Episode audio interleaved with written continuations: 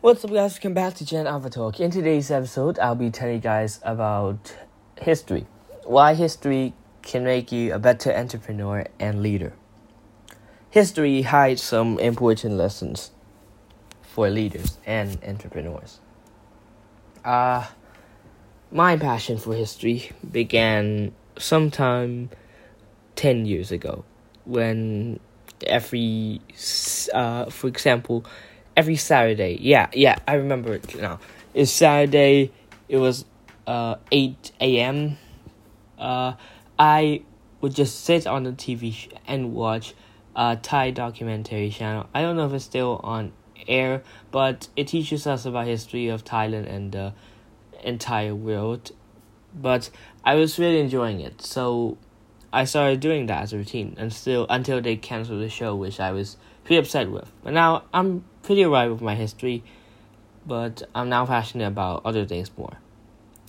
Uh, I will look at historical events and, more importantly, the people who shaped the world in one way or another, like leaders.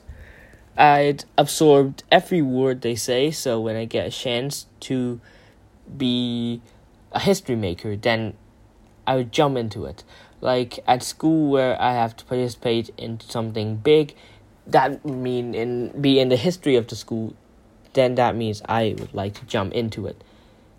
Uh, entrepreneurship can get overwhelming. It's sometimes easy to throw ourselves into thinking we're in more control than we truly are. I realized that once I accept that I know less than I think I do, history can become a mentor of sorts that helps us understand the evolution of human nature and build on the strong foundations uh, already in place. Also, I'm not absorbing historical knowledge as much as I want to these days. Uh, I find that spending time studying history can impact daily decision making and conduct, hoping we become being a better leader. Here are a few aspects where I find this applies. History can shape your leadership style. I'm big on obtaining various viewpoints, encouraging discussions, and testing assumptions, not so that you have options, but to have the best course of action based on merits, such as approach largely formulated John F. Kennedy's decision making, for example, while the heights of the Cuban Missile Crisis helping him to prevent a major catastrophe while learning from his mistake. As a CEO, you don't have to be the smartest person in the room or know everything about everything uh, you have to try to empower each team member to have a voice and be creative. Studying Kennedy can help you connect the dots to realize that. As CEO, you should essentially provide a toolbox through which uh, your team will try something new and innovate. It's not just about having a protective layer against bad decisions. An engaged team member generates tremendous value for a company by thinking outside the box and owning their decisions. And when a new challenge presents itself, their determination will inevitably make for a stronger team and company. History can help re energize you, or you can call it show the importance of history. As a history nerd, I was fortunate enough to visit the Churchill War Rooms Museum in London uh, back in like 2018 19 before the COVID 19 hit. Uh, it was a good experience, soaking in all the amazing memorabilia from one of the greatest leaders our planet has ever known.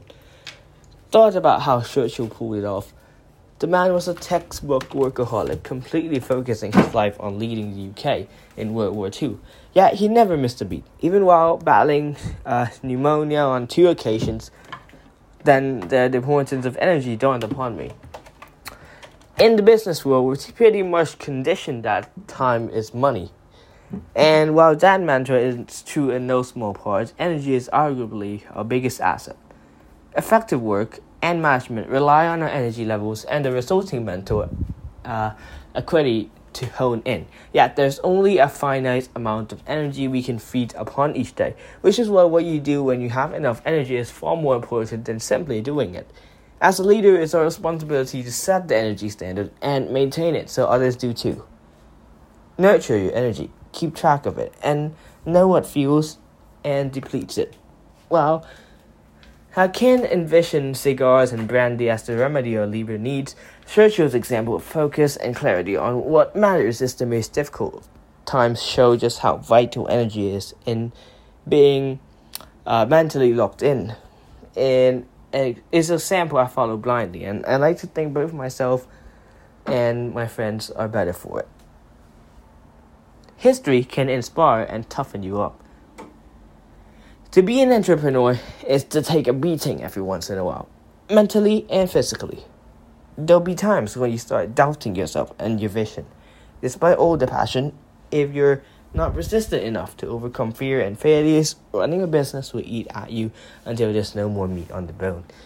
History is replete with personalities who choose not to be defined by their circumstances and previous experiences and instead decide to view them as stepping stones to success. Abraham Lincoln lost numerous and lost political races. There were hundreds of ways Thomas Edison failed to build a light bulb. Henry Ford had two bankruptcies. Susan B. Anthony was arrested for voting.